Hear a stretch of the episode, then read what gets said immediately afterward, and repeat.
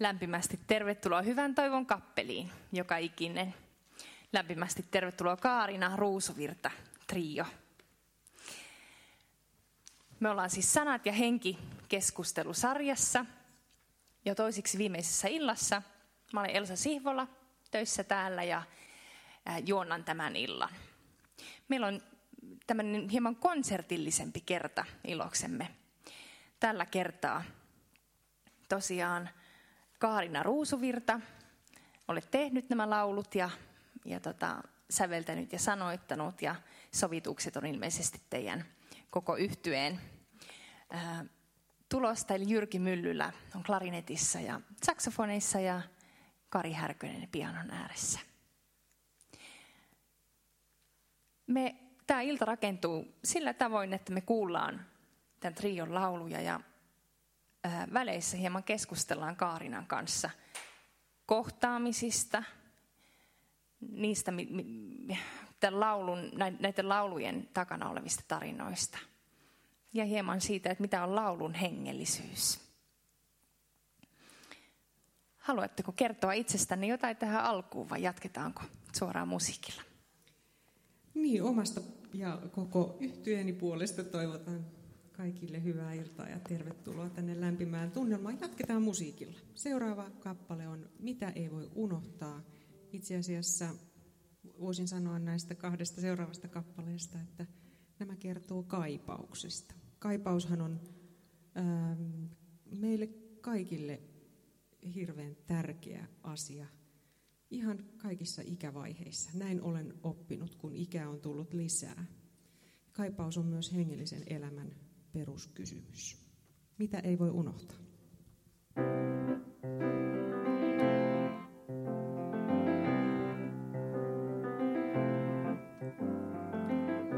Mistä laulaa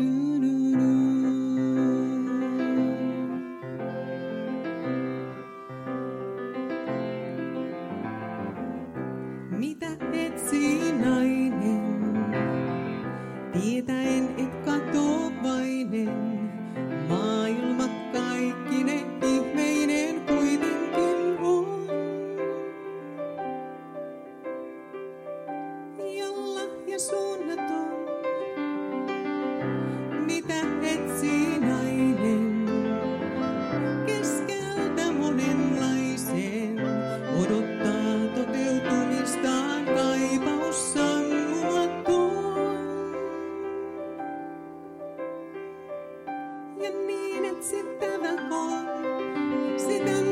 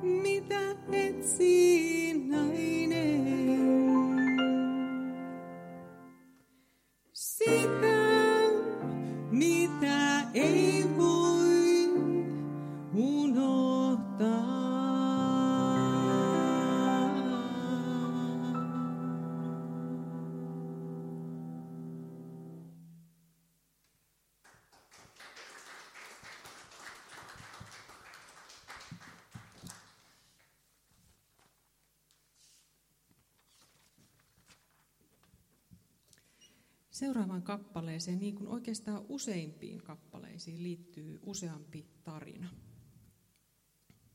Olen kirjoittanut tämän seuraavan laulun Kirkas päivä nimeltään ystävälleni Juhalle.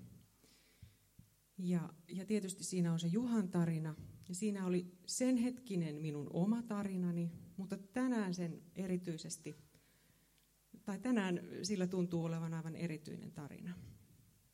Ihan tässä parin viikon sisään me ollaan saatu kaksi suruviestiä, hyvin yllättäviä. Meidän ystäväperheen lapsi, tai siis jo täysi-ikäiseksi ehtinyt nuori, yllättäen kuoli. Meidän jo aikuisikään ehtinyt, varttuneempaan ikään ehtinyt ystävämme äkillisesti kuoli. Ja, ja jotenkin mä ajattelen, että tässä seuraavassa laulussa kuolema ja, ja, ja kuoleman rajan ää, takainen kaipaus tai, tai ku, kaipaus, niin, kaipaus niin kuin siihen syvempään elämään, mutta myöskin kiitos siitä, että, että on saanut kokea rakkautta. Jollakin tavalla mä ajattelen, että kuolema on tässä kappaleessa läsnä. Ja tänään tosiaan niin laulan tämän Eelin ja Martin muistolle.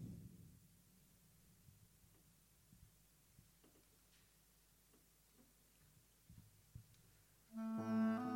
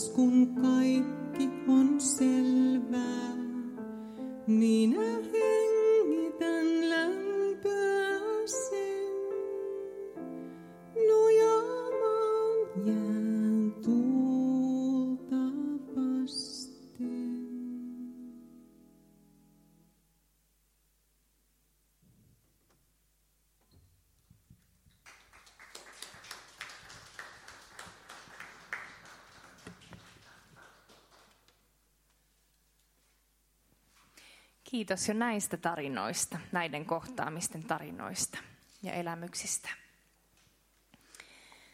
Kaarina, kerrot, että erilaiset kohtaamiset on usein innoittaneet sun laulujasi. Näitä, joita olet kirjoittanut. Kyllä. Ähm, millaiset kohtaamiset sua on in- innoittaneet kirjoittamaan lauluja? Miten se tapahtuu? No monenlaiset kohtaamiset. Esimerkiksi tuo äskeinen laulu tämän samaisen nimeltä mainitun Juhan kanssa meillä on ollut monta kohtaamista vuosien varrella. Mutta ehkä se kaiken kaikkiaan on vaan niin, että, että ihmiset on kauhean niin ihania ja inspiroivia. Joo, ihan. Ja, ja sitten toisaalta myöskin semmoiset aika ohikiitävät kohtaamisetkin voi olla hyvin, hyvin niin puhuttelevia, mutta joo, en osaa sen paremmin selittää. Oletko sä kirjoittanut lauluja ja ihmisille tavallaan lahjaksia? Joo, suurin osa, suurin osa näistä lauluista on kir- kirjoitettu jollekulle, omistettu jollekulle, koska sillä tavalla mä inspiroidun kaikkein parhaiten. Joo, se on hieno, hieno tämmöinen luova tapa. Ja varmaan sulle jotenkin myös semmoinen erityislaatuinen. Ja sä oot sitten myös esittänyt näitä lauluja näille ihmisille itselleen varmastikin. Joo, kyllä. Joo, et sitten usein siihen liittyy joku tilanne, missä sen, sen laulun voi esittää, mutta ei aina. Ja näin ne saa aina uusia tulkintoja ja niin. kerroksia ja tarinoita, niin, kun kyllä. niitä esitetään aina edelleen. Kerro vähän itsestäsi, koska olet alkanut kirjoittaa lauluja alun perin. Se oli, muistan hyvin elävästi sen, olin kolmevuotias ja, ja tuota, musiikkileikikoulun jossakin joulu- tai kevätjuhlassa. En muista, oliko talvi vai kevät, mutta, mutta jossakin tämmöisessä. Ja, ja esitin siellä ensimmäisen itse tekemäni kappaleen Kissa. Se meni Helsinkiin. Ja, ja tota, siitä, siitä se lähti, että jollakin lailla eri ikävaiheessa se laulun kirjoittaminen on ollut, ollut mukana. Jollakin tavalla välillä on ollut vuosien taukoja, mutta, mutta kyllä se on kulkenut mukana niin kuin siitä lähtien.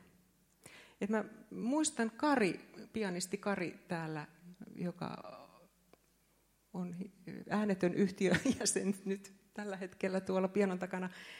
Kari multa kerran sitä, sitä kysyi tätä asiaa, että miten tämä on niin kuin lähtenyt joskus alkuun. Ja sitten hän sanoi, että niin, että se ei ole sulle valinta ollut sillä tavalla. Mä ajattelen niin kuin juuri että, että niin, että se ei ole ollut mulle valinta, että mä teen lauluja.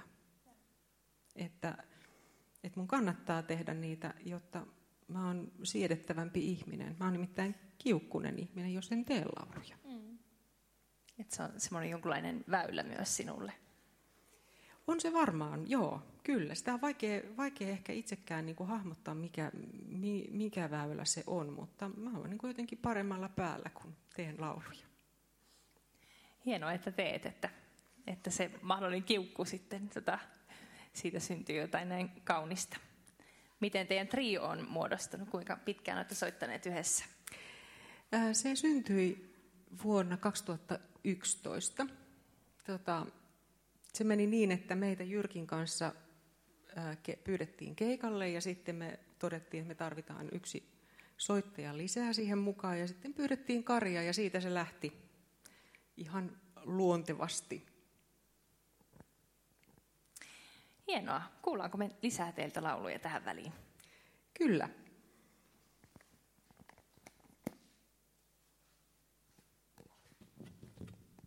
Kuten sanottu, niin nämä on Nämä on suurin osa lauluista tehty jollekulle tietylle ihmiselle ja tämä seuraava kappale on semmoista käsityöharrasta, ystävälleni, jolla on käsityöharrastus. Hänellä on myös paljon muitakin kädentaitoja, jo, joista häntä ihailen, mutta sitä varten tämä seuraava kappale on käsityöaiheinen.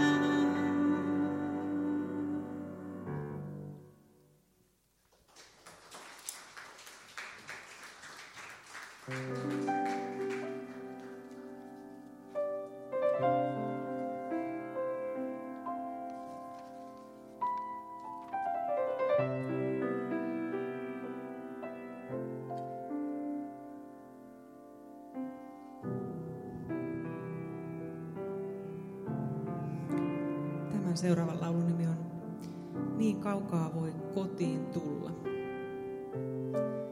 kotiin voi tulla monella tavalla. Ehkä mulle itselleni se kotiin tuleminen on ollut eniten sitä, että mä tuun kotiin itseeni.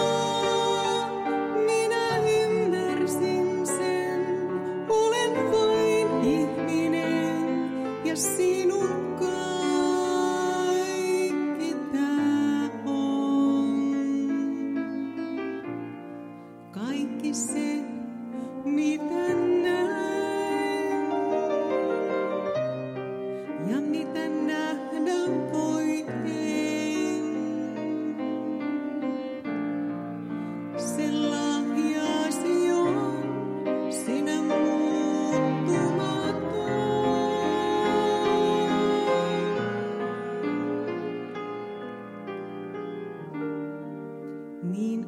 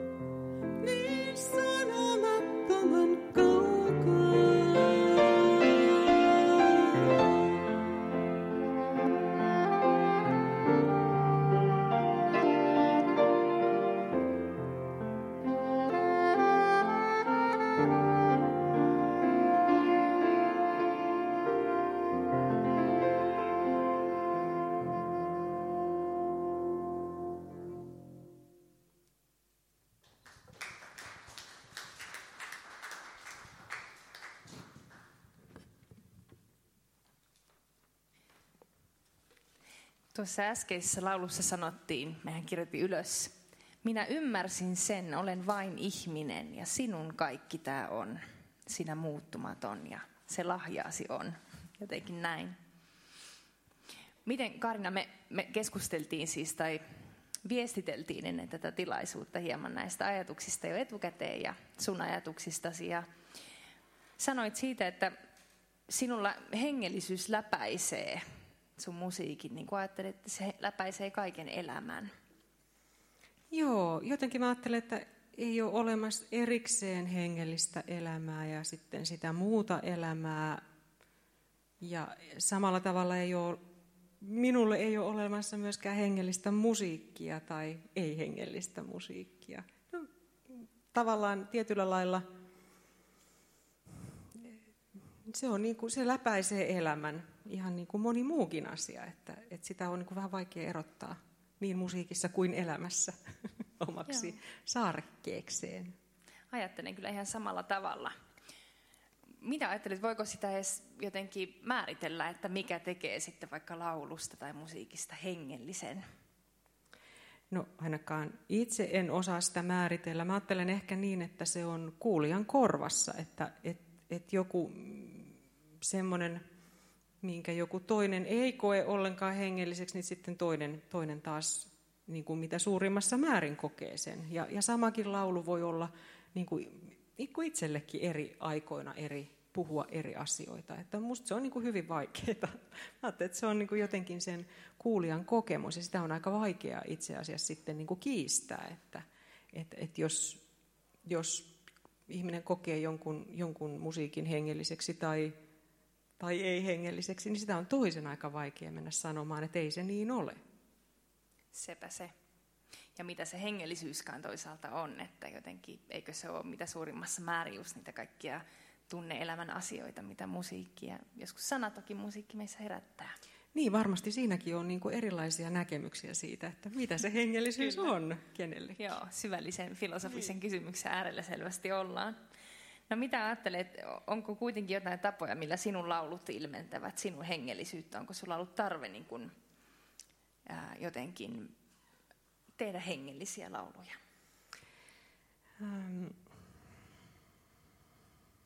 No ehkä vastaisin tähän, että ei ole, mulla on ollut vaan tarve tehdä lauluja.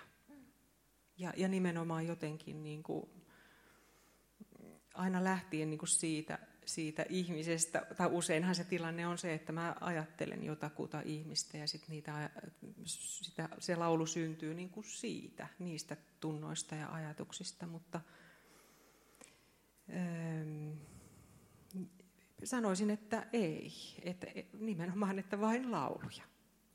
Kyllä, ja toisaalta kun ne laulut syntyvät sinun kauttasi, niin sinne varmaan päätyy kaikkea sellaista, mitä sun elämääsi kuuluu. Niin, ja sepä onkin aina sitten jännittävää, että, että kun, kun tota, itse niitä tekee ja, ja ajatellen jotakuta toista, niin sitten sinne kuitenkin niin kuin jotenkin kummallisesti tulee myös niin kuin niitä mun oman elämän asioita. Että se on mulle aina niin kuin vähän semmoinen hämmästys itsellenikin, että mitä, mitä aina milloinkin pul, pulpahtaa sekä musiikillisesti että niihin teksteihin musiikista ja teksteistä puheen ollen, miten, millainen se sinun laulun tekemisprosessi on? Syntyykö esimerkiksi ensin teksti ja sitten vasta musiikki tai toisinpäin? Toisinpäin. Ensin syntyy musiikki ja, ja sitten syntyy teksti, jos se on syntyäkseen. Et mä teen hyvin paljon niin kuin sillä tavalla musiikki edellä tätä, näitä näin ja mulla on, mulla on pöytälaatikossa vino pino näitä tämmöisiä niin kuin valmiita sävellyksiä, mutta jotka vaan odottavat niitä sanoja laskeutuvaksi. että, että tota, sit se useimmiten menee niin, että sitten tulee joku tilanne tai joku, joku tarve tehdä sitten jollekulle ihmiselle erikseen joku laulu ja sitten joku sävellys sieltä herää ikään kuin eloon siihen käyttöön. Eli onko sinulla aina ensin joku tavallaan inspiraatio, eli joku ihminen vaikka, että nytpä teen tälle ihmiselle laulun ja sitten jotenkin joku sävelmä alkaa herätä tämän ihmisen innoittamana? Ää, voi olla niinkin, mutta voi olla niin, että et, tota, et, et sitten joku, joku valmis sävellys jo niin kuin kutsuu, että jaa, ja tämähän onkin aivan juuri sen ihmisen oloinen tai, tai jotenkin, tai sitten siihen alkaa syntyä sellaisia sanoja, joita, joita haluan sille ihmiselle juuri sanoa. Kiinnostavaa kuulla tämmöisestä prosessista ihan tällä lailla käytännössä. Tähän on mulle, siis laulun tekeminen on mulle leikkiä. Sen takia, kun mä en ole, tota, mun ei tarvi ammatiksi tätä tehdä, eikä, eikä niin mä en ole niin kuin, musiikin ammattilainen sillä lailla, niin mä voin niin kuin, harrastaa aivan onnellisesti ja vapaasti. Ähm, mitä, no tästä hieman puhuttiinkin. Tämä teidän seuraava kappale, jonka esitätte, on nimittäin sanaton laulu, eikö niin? Kyllä, joo. Ja tota noin, niin ajatteletko, että onko tämä seuraava laulu sitten hengellinen siitä huolimatta, että siinä ei puhuta mitään? Um, joo, minulle se on hengellinen, mutta jollekin toiselle se voi olla, että se ei ole hengellinen. Et mä, ihan jos niin kun palataan tähän, että mitä se hengellisyys kenellekin sitten merkitsee, niin, niin, niin kuin jotenkin tätä iltaa niin kuin miettiessäni alkoi tulla nuoruudesta mieleen niitä kaikkia opetuksia ja niin kuin, tästä aiheesta, että mikä on hengellistä musiikkia, mikä katsotaan hengelliseksi ja missä ne rajat menevät. Ja, ja tota, muistan, niin se oli, mun nuoruus oli sitä aikaa, kun kuunneltiin vinyylilevyjä väärinpäin ja etsittiin sieltä, sieltä semmoisia jotain pahuuden viestejä. Ja, ja, tota, ja oli hyvin niin kuin tarkkaa se, että, että piti hengellisessä musiikissa tietyt avainsanat mainita – ja ellei, ellei niitä mainittu, niin se ei ollut hengellistä. Tai jos siellä oli jotenkin musiikillisesti vähän liian reipasta menoa tai muuta, niin, niin sitten sit sitäkään ei niin kuin katsottu, että se voi olla hengellistä. Että, et tota, et jotenkin varmasti maailma on muuttunut ja minä olen muuttunut. Että, että sitä niin kuin yhä enemmän kyseenalaistaa sitä, sitä koko jakoa hengellinen ja ei-hengellinen. Mutta seuraava laulu niin, kysyit siitä. Seuraavan laulun nimi on Kaunis Jumalan nainen. Ja tämä, tämän laulun taustalla on semmoinen tarina. Olin ystäväni kanssa tanssitunnilla ja tota, sitten aivan tuntematon nainen siinä minun vieressäni ää, tuli vaan juttu sille ja sanoi, että, että tota, tai antoi tämmöisen vinkin, että, että, että joka aamu sitten kun heräät, niin, niin kannattaa mennä peilin eteen ja sanoa itselleen, että hyvää huomenta sinä kaunis Jumalan nainen. Niin. Että, niin. Ehkä tämän tarinan vuoksi se mulle on hengellinen laulu, mutta, mutta jokin, kukin kuunnelkoon sitten ja miettiköön omalla kohdallaan, miten kokee. Mutta Jyrki ja Kari soittavat kappaleen Kaunis Jumalan nainen.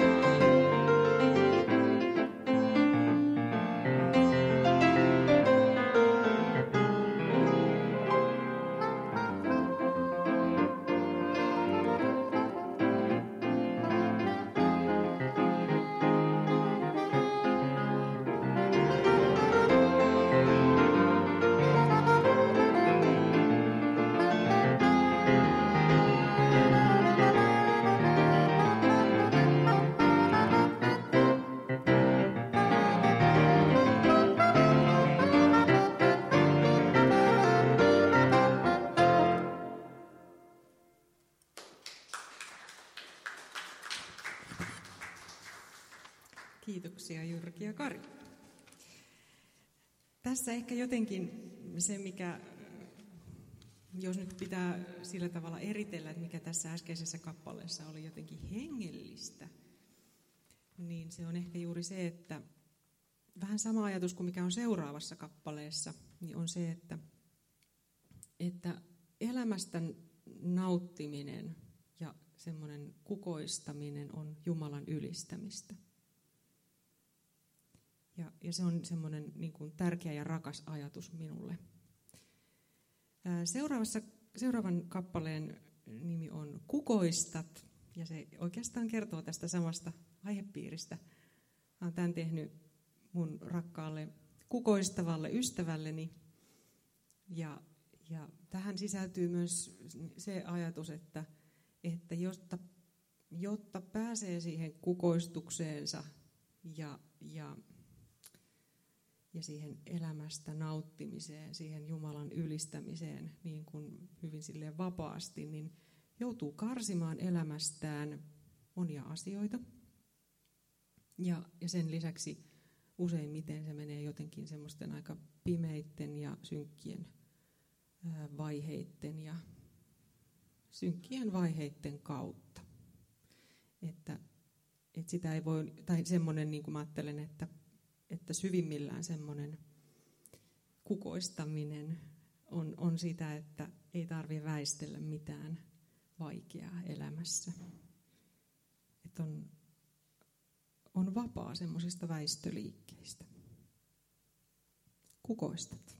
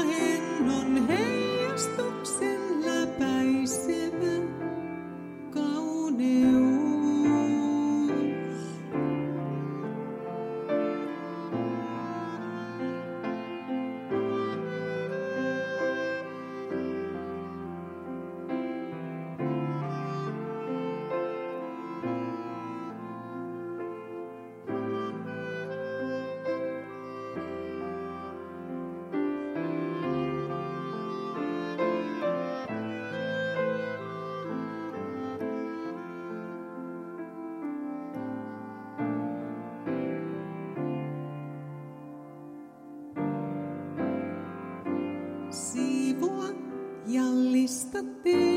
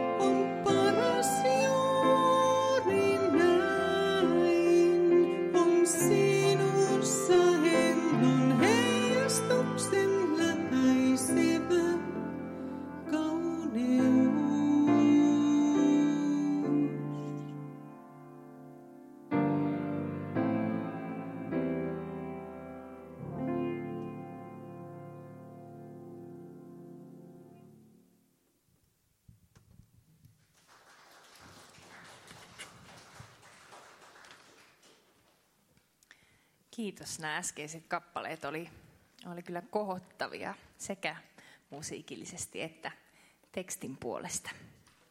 Mua puutteli myös tuo ajatus, mitä sanoin, vapaudesta, väistöliikkeestä. Ja tekisikin mieli kysyä sinulta, että onko sulla sellaisia innoittajia musiikillisesti ehkä, tai muutenkin ihmisenä, naisena, hengellisesti? Tuleeko mieleen joitakuita? Voi kauhistus. Tämä oli yllättävä kysymys. Tota, mä ajattelin, että ne, tietysti nämä kaikki ihmiset, joille olen tehnyt lauluja, ja myöskin ne, joille vielä en ole tehnyt lauluja, niin on innoittanut minua. Niin kuin ehkä sillä tavalla, vaikea sanoa ehkä, että onko musiikillisia esikuvia tai... Mä luulen, että, että niitä on niin kuin hyvin monenlaisia, hyvin eri, eri sektoreilta. Joo, en osaa sanoa noin Joo. yksi kantaa. Tämä oli tämmöinen yllätyskysymys, myönnetään. Joo, Nämä, tota, yksi tämmöinen keskeinen teema, mitä mä kuulen sun lauluissasi, joita on siis kuullut tätä, en, tätä tilaisuutta aikaisemminkin, niin on, on tämmöinen luottamus ja joku semmoinen just varmaan läpeensä hengellinen perspektiivi. Että jotenkin tämä seuraava kappale, jonka kohta kuullaan, puhuukin pyhästä huolettomuudesta, eikö näin? Mm. Mä haluaisin kysyä sulta, että mistä itse löydät tämmöisessä nykyisessä maailmassa, missä me eletään, jossa varsinkin juuri nyt on erityisen paljon epävarmuutta ja kaikkea semmoista mm, uhkakuviakin oikeastaan. Mistä sä löydät luottamusta ja rohkeutta? Kyllä se ehkä vähän nyt, mitä oli tuossa edellisessä kappaleessa, niin että, että se, että että menee tai käy läpi jonkun pimeyden tai, tai vastoinkäymisiä. Ehkä se sitä kautta on mulle ainakin löytynyt, että, että tai mulle, niin, henkilökohtaisesti näin, että mun on paljon helpompi luottaa jo, jollakin tavalla siihen, että elämä kantaa, kun on ensin käynyt ajoittain läpi vaikeita vaiheita. Ja, ja sitten niin kuin huomaa, että siitä huolimatta maailma ei kaatunutkaan, vaikka luuli, että kaatuu. Et, et jotenkin mä ajattelen, että se oli se on niin kuin myös minulle hyvä ohje, että aina mennä vaan sitä pimeyttä päin. Että, että tavallaan ettei väistä sitä, koska sitten, sitten joutuu aina pelkäämään. Ja monethan sanoo, että, että kun elämässä on tapahtunut jotain tosi, tosi hurjaa tai on ollut isoja menetyksiä, niin sen jälkeen ei tarvi enää pelätä, mm. kun pahin on jo tapahtunut. Et ehkä, ehkä sitä kautta. Mutta tota, kyllähän se semmoinen luottamus on ollut vaikeaa. Mm. Mitä, mitä enemmän vaikeuksia tai vastoinkäymisiä omassa elämässä on ollut, niin sitä, sitä niin kuin jotenkin huolettomampaa on. Tuo on oikeastaan aika lohdullinen ajatus. Niin. Sitten myös. Mm. Niin, kyllä. Että sitten mitä tahansa elämä heittääkään, niin, niin tämä jo tiedetään. Mm. tota, mitä ajattelet musiikin tai taiteen mahdollisuudesta? Onko se, voiko se olla joku semmoinen erityinen lohdun väline tai joku solidaarisuuden väline tässä Ei, maailmassa? Joo, ilman muuta. Kyllä varmasti musiikki ja musiikki tota, menee jotenkin jonnekin, mihin pelkät sanat ei pääse. Näin mä ajattelen. On varmasti niin kuin semmoista sanataidetta, joka menee sitten vielä jo, jotenkin niin kuin, hienosti sekin varmasti sydämeen, mutta, mutta kyllä ajattelen, että musiikki on joku semmoinen, semmoinen aine lainausmerkeissä, jonka kyydissä pääsee, pääsee jotenkin syvälle koskettamaan ihmistä. Ja joskus itse asiassa sit mä mietin myöskin sitä, että, että just tästä, kun, et, kun oli, puhuttiin, että, että tarvitaanko niitä sanoja ilmentämään sitä hengellisyyttä tai ei-hengellisyyttä, niin, niin joskus tuntuu, että ne sanat häiritsee. Koska on niin paljon sellaista, jotenkin mä ajattelen, että kaikki hengellisyys ei ole sanotettavissa. Että se on jotain sellaista niin käsittämätöntä, että sille ei, ei löydy ainakaan mun sanavarastosta ilmaisuja. Ajattelisin jopa, että aina kun me tullaan jollain tavalla kosketetuiksi, niin eikö se ole pohjimmiltaan niin hengellinen kokemus? Niin, näin, näin minä ajattelisin. Mutta tästä varmasti on niin kuin sanottu niin monenlaisia käsityksiä. Mun mielestä sun laulut on hirveän lohdullisia. Ne on vähän jotenkin kuin joku syli tai siis syle, syleileviä. Ja tästä myös kohta kuultavasta Eitalle laulusta poimin myös lainauksen. Pimeys on siksi viisas, se tietää valon tulevan. Valon, joka kaiken korjaa, jota talven odotan. Tämän halusin vaan nostaa esille. Tämä oli mulle jotenkin hirveän lohdullinen ja oikein semmoinen iholle tuleva lause. Kiitos siitä, että luot tällaisia lohdun merkkejä maailmaan. Kyllä se varmasti, varmasti on myös sitä, että, että mä haluan sanoa niitä asioita myös itselleni, vakuuttaa itseni mm. Kyllä. siitä, että elämä kantaa. Onko sulla vielä jotain haaveita laulun tekijänä? Kyllä se tietysti tota, se, se on ehkä laulun tekeminen on aika monipolvinen prosessi.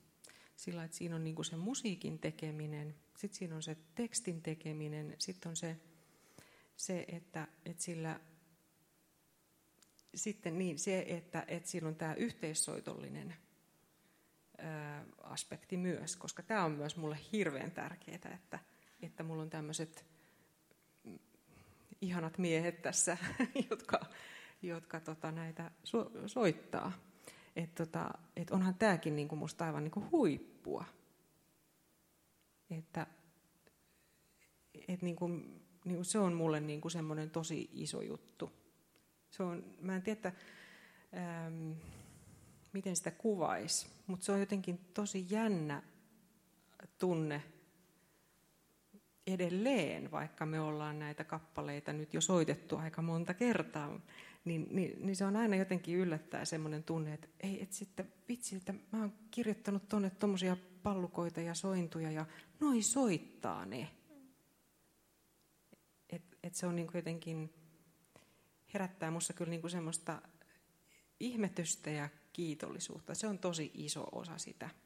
Mutta sitten myöskin se, että sillä musiikilla on joku vastaanottaja.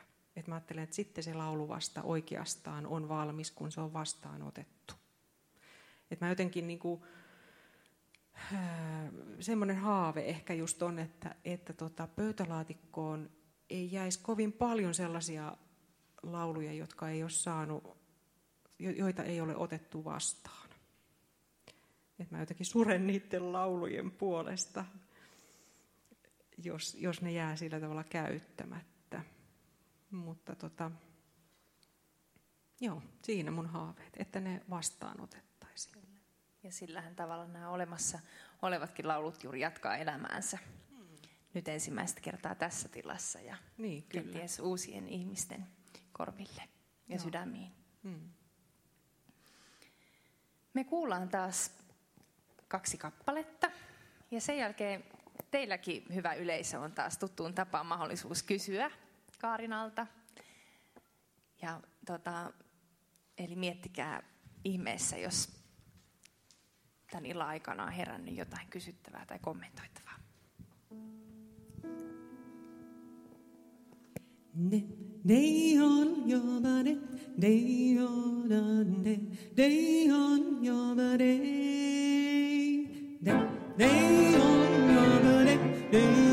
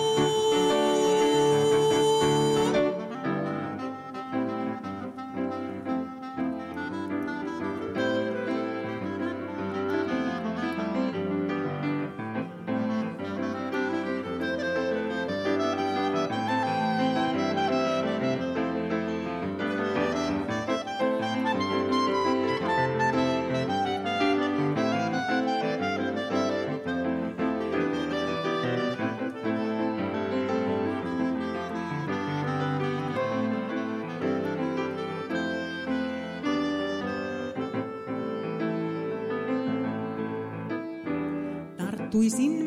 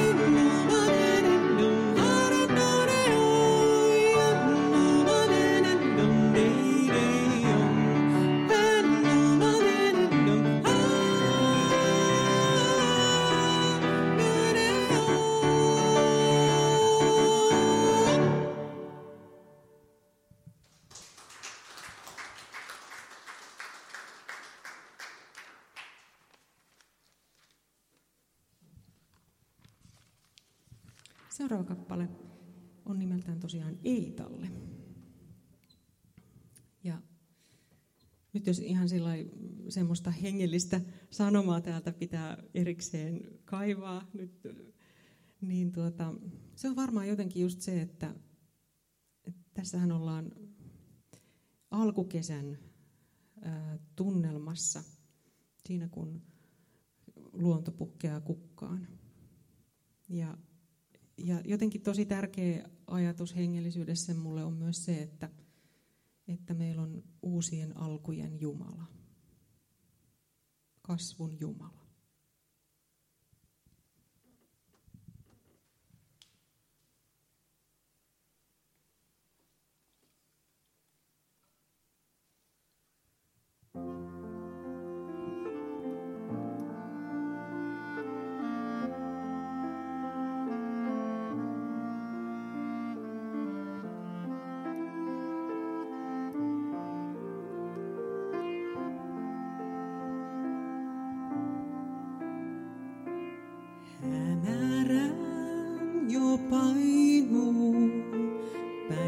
Päivä saarentaa.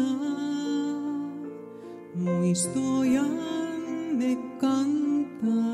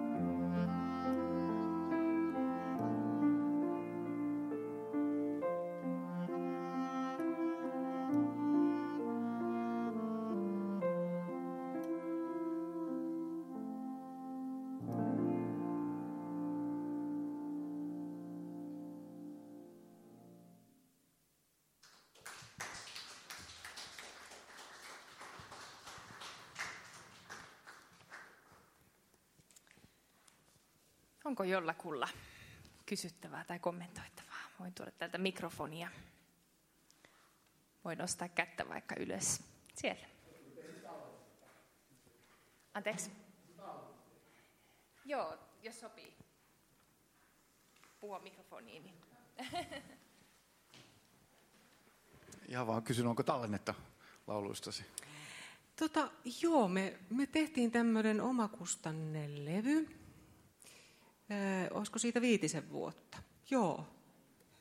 Joo, kyllä, on. Mutta kaikki loput jäi kotiin. Että, mutta jos joku on kiinnostunut, niin, niin, tota noin, niin, niin toimitamme kyllä sitten postitse. Ei hätää. Eli tilaisuuden jälkeen voi varmaan tulla jututtamaan, niin asia järjestyy. Onko muuta?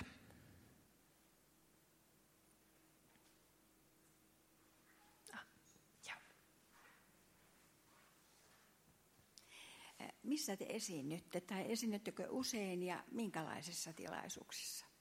Onko teillä omia konsepteja? Joo, tämä on ehkä tota, ähm, tätä keskusteluosuutta lukuun ottamatta aika tavallinenkin niin kuin meidän, meidän niin kuin konserttitilanne, että tullaan aina niin kuin pyydettäessä. Joo, sanotaanko näin. Kirkoissa ollaan esiinnytty, sitten jossain ulkoilmatapahtumissa.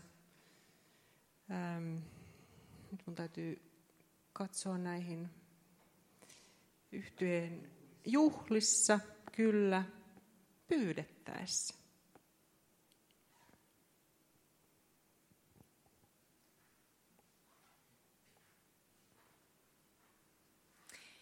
No niin, ja tilaisuuden jälkeenkin varmaan voi, meillä on nimittäin pieni kahvi tai ei, ei ole ilmeisesti kahvitarjoilua, mutta tuota, koronaturvallista pillimehuja ja tota, eväspatukkatarjoilua tuolla, tuolla aulassa, niin varmaan voi vielä sitten silloinkin jututtaa ja kysyä, jos, jos jotain tulee. Meillä on äh, jäljellä vielä tuttuun tapaan pieni il- iltahiljentyminen ja sitä ennen ehkä mainosta vielä lyhykäisesti tuota ensi viikon kertaa, joka onkin meidän viimeinen sanat ja henkisarjan kerta, nimittäin tota, ensi viikolla on tosiaan elokuun viimeinen keskiviikko, näin se aika rientää. Me jatketaan vähän äh, sama, sama aihepiiriä, nimittäin illan otsikkona on Mitä on taiteen hengellisyys, ja silloin meillä on vieraina mm, toimittaja ja poplaulu, lyriikoiden kirjoittamus Anna Puun tekstejä, hittibiisejä kirjoittanut Heimo Hatakka – on myös muun muassa näitä villivirsiä tehnyt, eli myös hengelliseltä puolelta tuttu. Ja sitten pianisti muusikko Jiri Kuronen. He on meillä keskusteluvieraina ja mä oon myös tässä illassa mukana. Tervetuloa siis vielä viikon päästä. Ja tota, kiitos Kaarina Ruusuvirta Trio, Kaarina Ruusuvirta, Kari Härkönen ja Jyrki Myllyllä, että kävitte meidän vieraina Jätkäsaari Hyvän kappelissa. Toivottavasti tuutte toistekin. Ilman muuta. Pyydettäessä. Tämä iltakappale on, on nyt sitten niitä harvoja kappaleita, jotka olen tehnyt valmiiseen tekstiin tai, tai ä, raamatun tekstiin. Hieman sitä muokaten. Tämä on psalmin 57 sanoihin tehty. Mutta kiitoksia kun tulitte. Oli todella mukava tulla ja olla teidän kanssa täällä tämä iltahetki. Kiitos kun vastaanotitte näitä lauluja. Ja kiitos Jyrki ja Kari, kun, kun soititte niitä minun kanssani. Se on suuri ihme. Ja kiitos Elsa, että jututit. Sinun armosi.